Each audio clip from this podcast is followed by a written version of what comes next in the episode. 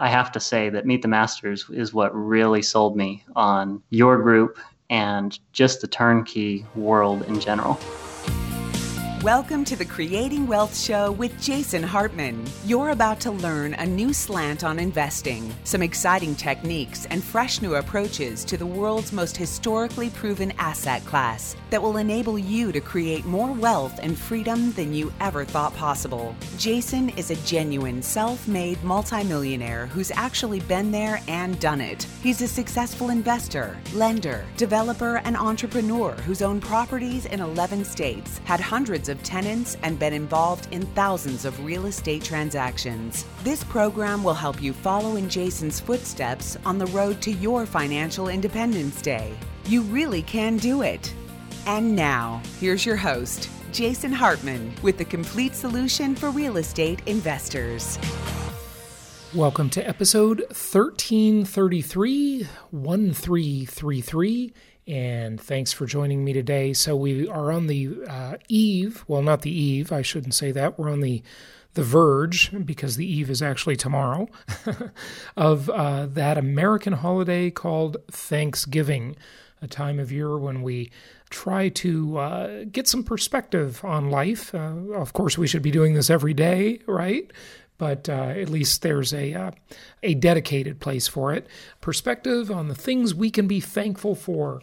There are many of them for all of us. If you are in one of the 188 countries listening to our show that is outside of the U.S., I know you don't celebrate this holiday, but I always mention it because it's just something we should be conscious of. And always remember, as humans, regardless of what flag we live under, right? So today we are going to have a client case study. Our client Jaden will be on the show, and the great thing about Jaden is he is just 26 years old, and he is building a great investment property portfolio with us, and you'll hear his story in a moment. He comes to a lot of our events. You know, many of you have met Jaden before at maybe our Meet the Masters of Income Property event, Creating Wealth events, or the most recent Profits in Paradise event, and Jaden was there at that event as well. So before we get to that, just a mention on two quick things, and I know they will actually be quick. I promise. What do you think of that? Number one, it looks like there's some good news for Texas property owners. You know, Texas has had incredibly good news, number one. But the one thing about Texas that real estate investors do not like, among all the other things they do like, is the taxes are high. You know, this basically passes through to the tenants, okay? Remember, income properties, corporations, LLCs, companies, entities, they're all really pass-through entities at the end of the day. But, you know, the question is, can they pass the increased cost? Can they pass them through quickly, right? As the costs are rising on one side of the ledger, can they pass that cost through to their tenants or customers? That's always the question. And there's, you know, always some gap in that, always some lag in that. But it looks like there is some new legislation in Texas that we will be talking about on a future episode in a little more detail, offering some relief to the property tax bills. I know I've got several properties in Texas, and I've had many others. I have sold and exchanged a few on the 1031 exchanges I've done. It's good and bad. I mean, Texas has just been a booming, booming market. And one of our listeners reached out to me and said, I hope you're wrong about Florida becoming the new Texas. And, Florida seems to be the really hot market right now. Of course, there are many other great markets around the country, too. And you can find those all at jasonhartman.com. Click on the properties section and you'll see them there. But the property taxes in Florida are very, very low. And of course, there's no state income taxes. So got some good combinations there for you. Okay, so housing inventory. I don't have to tell you, because you are all very well-informed listeners, because you are listening to this show, and you know what's going on out there, but it's even worse than we thought. Looking at an article, Housing Wire article about inventory, big cities see big dips in housing inventory with no new homes on the horizon. just basically looks at a National Association of Realtors study saying that inventory of housing has plummeted to a 3.9-month supply at the end of October, and they're saying that a 6-month supply is generally considered to mean a market at a healthy level. Of course, that's a matter of opinion. You know, some would say more, some would say less. So in other words, that's what we call the market absorption rate. Homes are being absorbed, in other words, purchased by buyers, right? That's the absorption.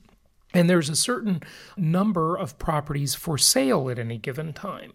So if you took a snapshot in time and not one more seller added any more properties, any more homes to the market, how long would it take at the existing rate of absorption for all of that inventory to be gobbled up, to be purchased, to be sold? How long would it take?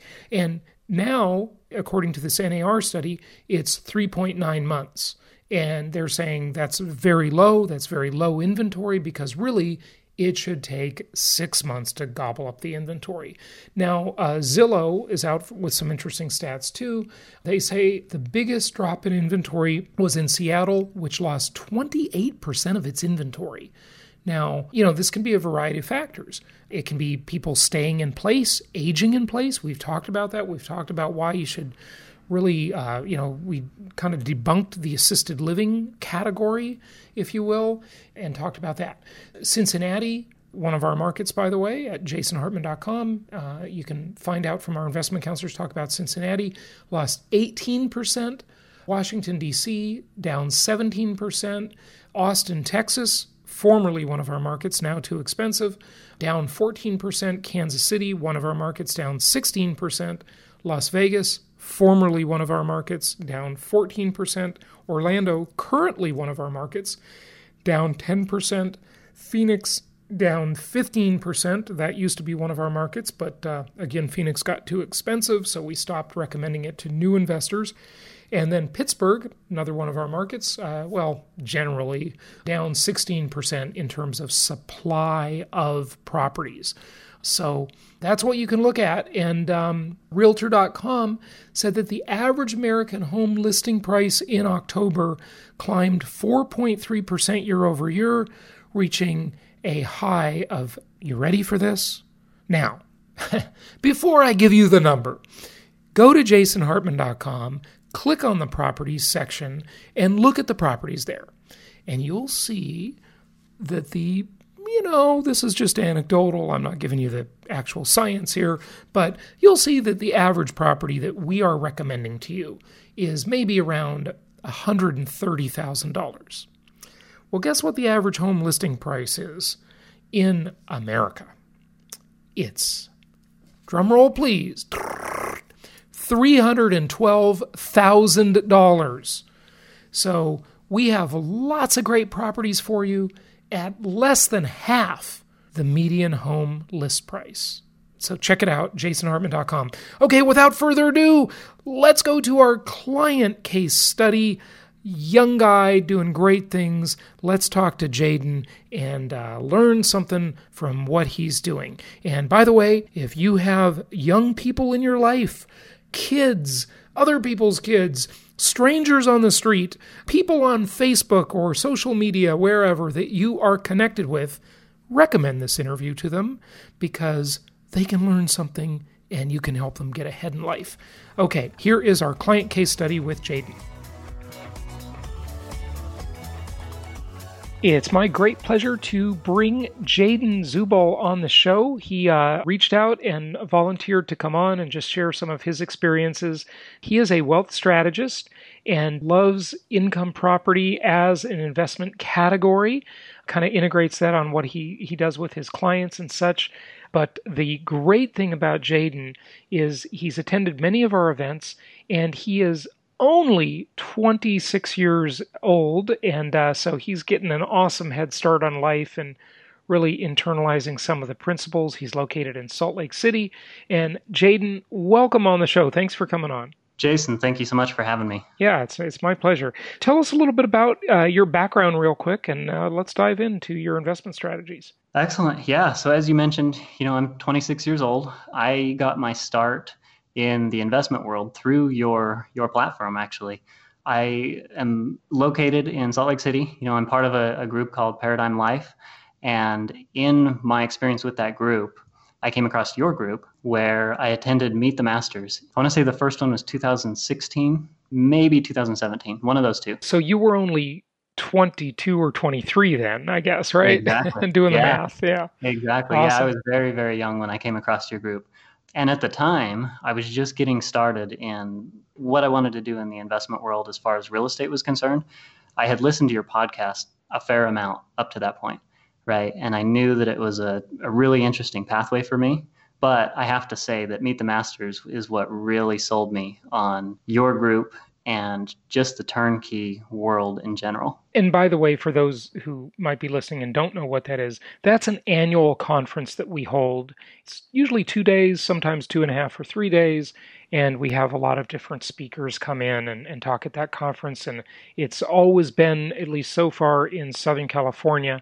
Now, we have another annual event called Profits in Paradise, and I just saw you there last weekend. That was in Orlando, Florida this year. The year before, it was in Hawaii. Now, I think you also went to our JHU event in Salt Lake City, I believe, right? A few years back? I actually haven't been to the JHU yet. If you end up doing another one of those, I'm sure I'll be there. But up to this point, I have not. Now, I have to say, though, with Profits in Paradise in Orlando this last weekend, something that stood out to me there that I actually wanted to mention was James Malinchak. What he spoke about, absolutely incredible guy. Just the idea behind how you speak to people and how you present yourself was really an incredible presentation. Yeah, we try to have some stuff that's not just directly on real estate investing or income property per se, but some things of general interest. So, we have various speakers over the years. We've had Ron Paul talking about liberty, G. Edward Griffin talking about the Federal Reserve and the monetary system, and James Malinchak talked. He did two talks for us. One that was kind of a more general success talk, but one that was a persuasion talk as well. So that was great. I'm glad you enjoyed it. And also when I interviewed him from the stage, he talked about how he suffered some online trolling with a person that wanted to get even with him after he wouldn't let him speak at his events anymore. That's what I've been saying, Jaden. I don't know if you heard about that, but any success, people get attacked, and it's a lot harder to keep it together than it looks from the outside. When we look at successful people in the world, we kind of think, oh my gosh, they're just so lucky or fortunate, or they just have it made. But you always encounter these forces from the outside, which will try and keep you from your goal, right? Oh, absolutely. I completely agree with that. In fact, I'm trying to think of the quote as you were speaking, but there's a quote that I really, really love that ties right in line with that. I can't remember off the top of my head now, but I'll have to come back to that if I think of it. And I might think of it too, and I'll bring it up if we do. But anyway, you talked before offline with me about some of the different 10 commandments in my teaching about investing, and which ones were most helpful and meaningful to you. Yes, absolutely. So as I mentioned a few minutes ago, listening to your podcast really got me involved in this and got me thinking about it. The education that's involved there, and particularly the 10 commandments just seem to resonate really well with my own philosophies and my own thinking. So the ones that I really wanted to mention here are the first, right? So becoming educated. Yeah. Thou shalt become educated. Commandment number 1. Exactly. Yeah. I can't express enough how important that is to success and the success that I've achieved over the last couple of years, right? Because as we said, I'm fairly young. So within my stated real estate goal, I bought the first property that I've ever purchased last year. So I'd actually been to 2 of your conferences and was about to come to the third, right? I had registered and set up everything for the third conference when I bought that first property. From that point forward, my stated goal has been 3 properties a year. Mm-hmm. And that all came about because of the education side of things, right? My drive is to educate myself in everything involved in the process before I get involved in actually investing.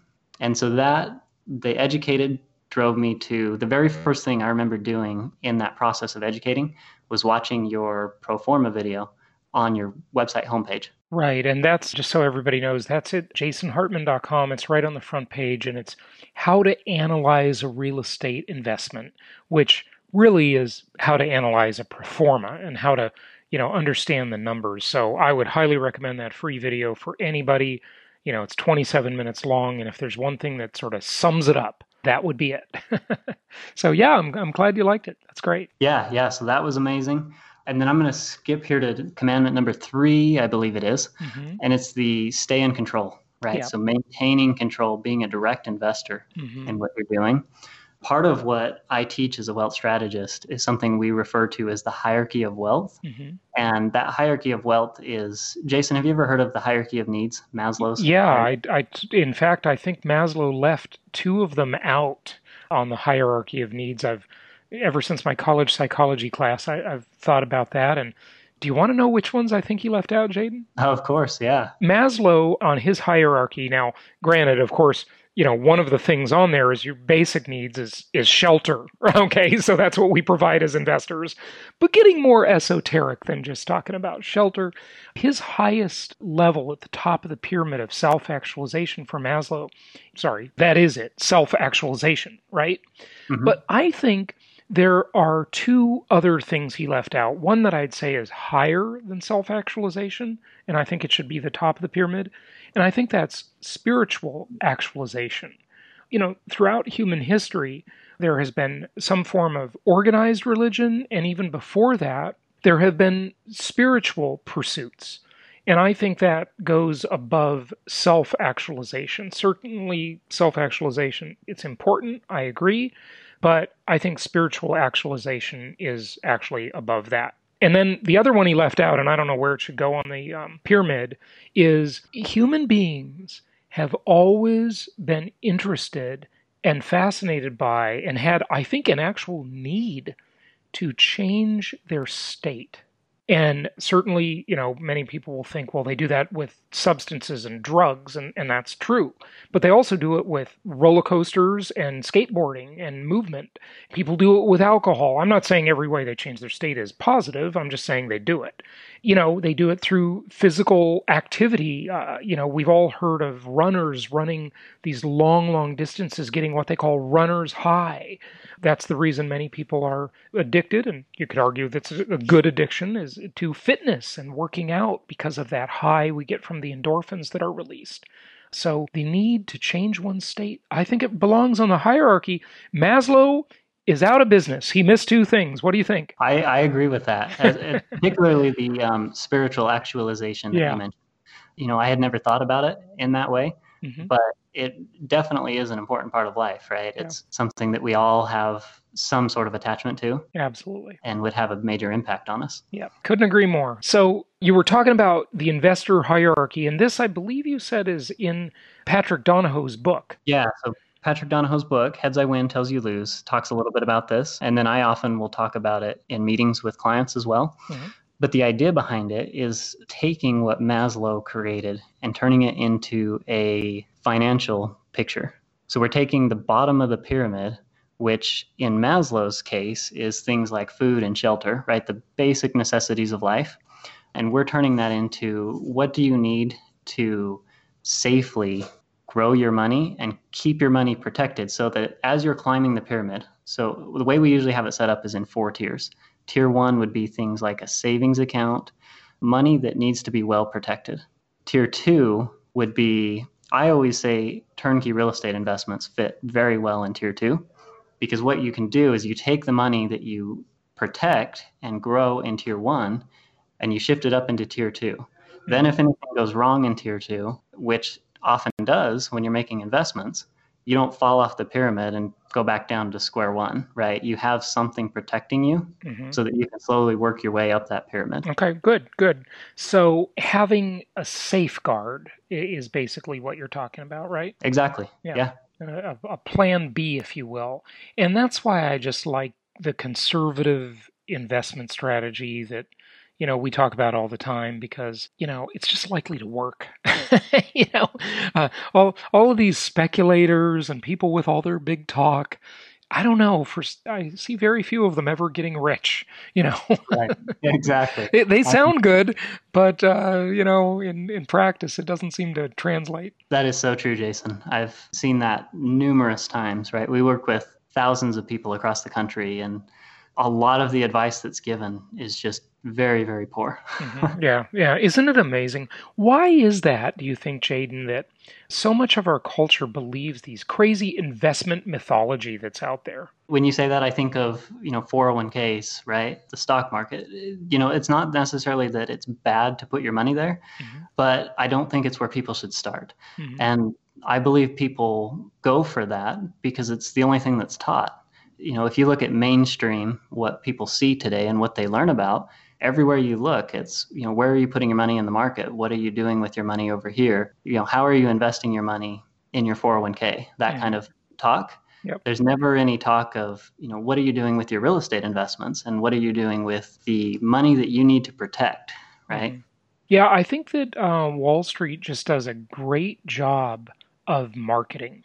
And and they're just great at it, but they have the mediocre investment, whereas the real estate industry does a lousy job of marketing, yet they have the best investment. It's so true. Yeah, it's sad that it's that way. You know, more people should know, but they seem to be figuring it out, so that's good news. Yeah, no, Wall Street's the best marketers in the world, right? I listened to a podcast episode just a couple of days ago, and you were talking about when you go down to the boat harbor, right, and you're talking about your yachts. Right. And this Wall Street gentleman's standing there telling his client, you know, here's my friend at this brokerage firm's yacht and right. this brokerage firm's yacht, right? But then the question is, where are your clients' yachts? Yeah, right. The clients don't have any yachts. The insiders do. Exactly. It's always the insiders. Yeah, yeah. It's really absolutely crazy. Okay, so anything more on investment hierarchy or commandment number 3, or do you want to jump by? Because I want to ask you specifically about your generation, the millennial generation. In fact, you're so young, you're almost Gen Z. Not quite, but almost. Right. Yeah. And, you know, and kind of how they view investing and kind of the future of that demographic cohort. I'd like to get into that too. So let me know when you're ready. No, let's go ahead and jump into that. Okay, good. Great. So it seems like, I mean, like any demographic cohort, right? Millennials are a mixed bag. Some of them seem very conscientious and prudent and frugal. And it seems like others have just kind of given up and they don't want to play the game at all, right? They're just, I don't know what they're waiting for. Maybe they just don't have the foresight to see that, you know, they've got to invest, they've got to take care of themselves and take care of their financial future. But you know firsthand, because you have friends and peers in that group, obviously. What do you think? What do you read on this? That's a really good point. I've recently been reading the book called Big Shifts Ahead from John Burns. Yeah. In fact, I actually got that book from one of your conferences. Mm-hmm. But the reason I bring that up is you mentioned like millennials getting down on their luck, right? The idea that they just feel so encumbered in student loan debt and all of these other weighing factors that they don't take any action. They don't do anything to better their situation. Mm-hmm. I personally have noticed that very commonly, you know, in the workplace. And as an example, if I look back at people that I went to college with and went to high school with, there's a good portion of those individuals who still struggle to get their life moving. I'd say the biggest factor is student loan debt. That's mm-hmm. really a weighing piece on people. Mm-hmm. What's going to come of that generation then? I mean, are they waiting for an inheritance or, you know, I mean, the student loan debt is a huge problem. We've talked about it extensively. And as a public service, by the way, I'm going to be talking about an article I read recently of how to get out of student loan debt. And it is not easy, but there are a few possibilities. So we'll talk about that on a future show. It's hard to say what would come of this generation. You know, I spoke with somebody not too long ago who was attempting to shift around their investments a little bit and put themselves in a better situation. And he had just finished school and his student loan debts were just coming due. So he had to start making payments on this. He had set aside a couple of $1,000s a month that mm-hmm. was specifically for investments, right? This was going to be his real estate dollars, that kind of thing. and the student loan debts came due. And I think it was, if I remember right, it was about $1,700 a month that he had to start paying. And that just wiped out. That just makes it impossible. That's like a mortgage payment on quite a nice house, actually. Yeah, it completely shifted his goals for, you know, the next 10 years. So it makes a huge impact. And it's hard to say where that's going to take our generation. Mm-hmm. But the way I try to look at this, too, is there's a quote by Zig Ziglar that says, you can have everything in life you want if you will just help enough other people get what they want. Yeah, I love that quote. To me, that says take action, right? Do something with your life to help other people, to add value for other people. And right, there are some major weighing factors, but it's what our generation has to deal with. It's the thing that we have to work around. Yeah, absolutely. We do. No question about it. So talk to us about the real estate you've purchased. I think you've got a few properties now, right? I do. Yeah. So I bought 2 properties in the last year, and we are looking at buying the third one before 2019 ends. Mm-hmm. So hopefully, you know, here in the next month and a half, we'll be getting that nailed down.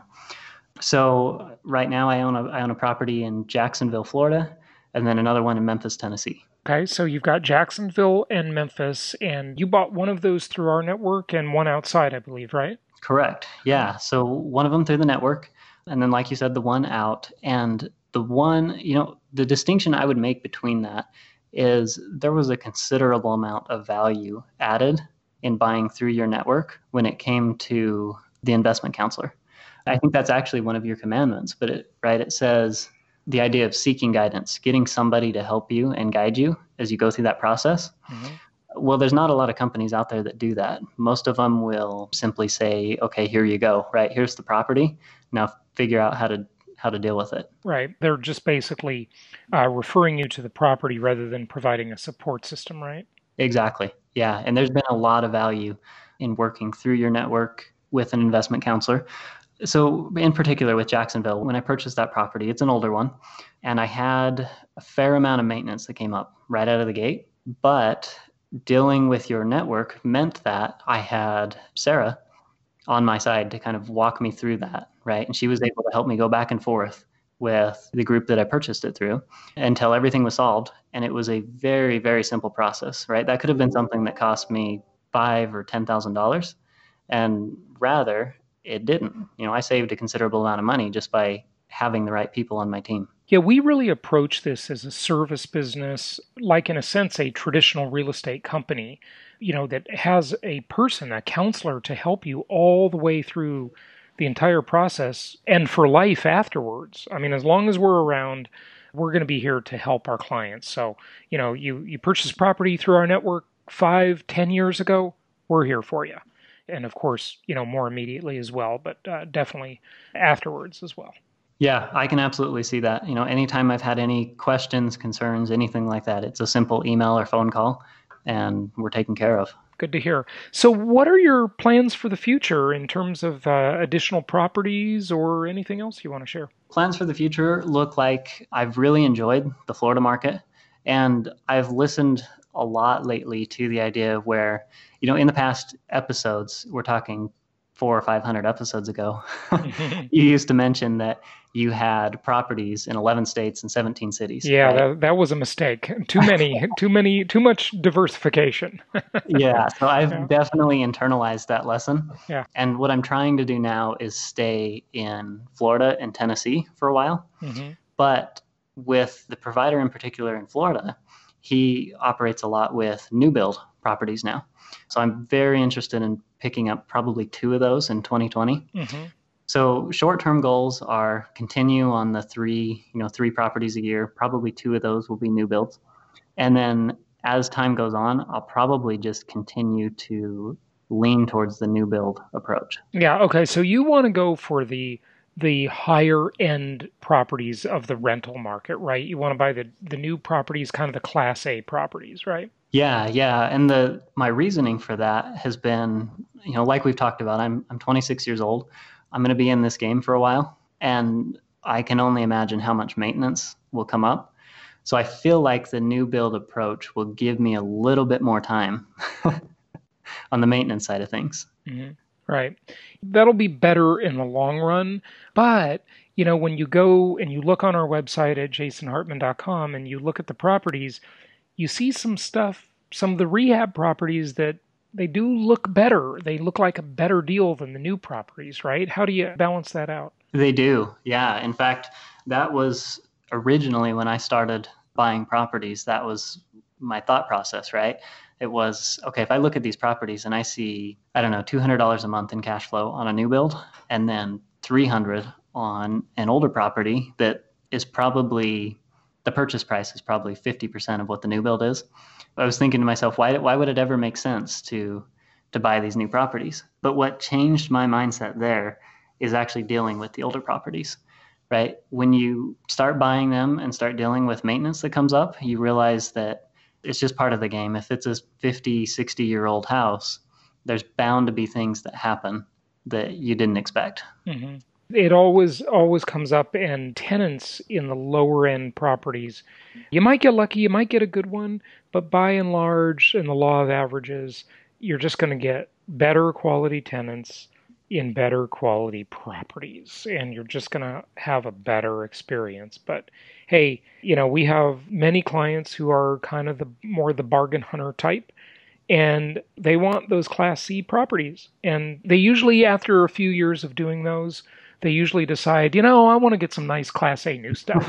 It's a funny thing how that happens. No, I can understand that mentality 100%. It was a shift for me. And I do think that there's a lot of value in the Class C properties still. Mm-hmm. It just depends on your willingness to deal with them, right? Right. Part of what you've talked about quite a bit lately has been self-management. Mm-hmm. And that's another big key for me is, you know, right now I'm using property managers for everything. But at some point, as I get more experienced and better with the real estate investments, I'd love to try out the self-management. And I think that new builds will be a lot easier to self-manage. Mm-hmm. Absolutely. I agree with you. Now, I do think, though, you're in two markets. I do think that you can diversify into three markets. You should at least have three markets in your portfolio and not more than five. That's what we've always said based on the mistake I made of going into too many markets. I don't think you can own too many houses, but you can be in too many markets. So do you have an idea as to your next market to add and get three? I do. So part of this came from the last two conferences. So the last Meet the Masters in the spring and then Profits here just last week. Mm-hmm. And then part of it came from just looking at properties on the website. But I think that York, Pennsylvania really interests me. They're kind of the townhome style. That's what it looks like most of their properties are. I don't believe they're sold as townhomes. I think they're sold as a single family. Mm-hmm. But I like the idea of, you know, the rehab on those looks incredible. It seems like they do an amazing job in that area. They always have really good rent to value ratios. And that's been a big factor for me. I always kind of look at and determine things based on that rent to value. Mm-hmm. And then the provider there seems like a really good provider. Good stuff. Good stuff. Jaden, anything else you want to say to wrap it up? I would just say that, you know, I would reiterate that for me, a big deal has been making sure that I'm taking control of my life where I can take control of it. And again, I go back to Zig Ziglar's quote of, if you want something in life, make sure you're helping other people get what they want, right? Add value for others. Do what you can to help others out in life. Right. That's really the key to success in whatever field or whatever endeavor you're going after. So I would just add that, and that's great. Yeah. Good stuff. Yeah. So, you know, as a real estate investor, you're providing one of people's primary needs, housing, shelter. You know, they say the three basic human needs are food, clothing, and shelter, and we're right at the bottom of Maslow's hierarchy there. We haven't even gone up the ladder, and you got to get those taken care of. So that's what we do as real estate investors. We provide shelter, a very important need for people. So that's excellent. Jaden, do you want to share any contact information or website or anything? Yeah, I'd love to. So if anybody's interested in talking about, you know, what I do, and how I got involved in working with you specifically, please feel free to shoot me an email. You can reach me at jzubal, that's spelled Z-U-B-A-L, at paradigmlife.net. Or you can just get on our website, paradigmlife.net, and click the About Us link, and you'll see a picture of me right there. It'll say Jaden Zubal. Go to that, and you'll be able to get a hold of me. Good stuff. Jaden, thanks for joining us. All right. Thanks so much, Jason. Thank you so much for listening. Please be sure to subscribe so that you don't miss any episodes. Be sure to check out the show's specific website and our general website, HartmanMedia.com, for appropriate disclaimers and terms of service. Remember that guest opinions are their own, and if you require specific legal or tax advice or advice in any other specialized area, please consult an appropriate professional. And we also very much appreciate you reviewing the show. Please go to iTunes or Stitcher Radio or whatever platform you're using and write a review for the show. We would very much appreciate that. And be sure to make it official and subscribe so you do not miss any episodes. We look forward to seeing you on the next episode.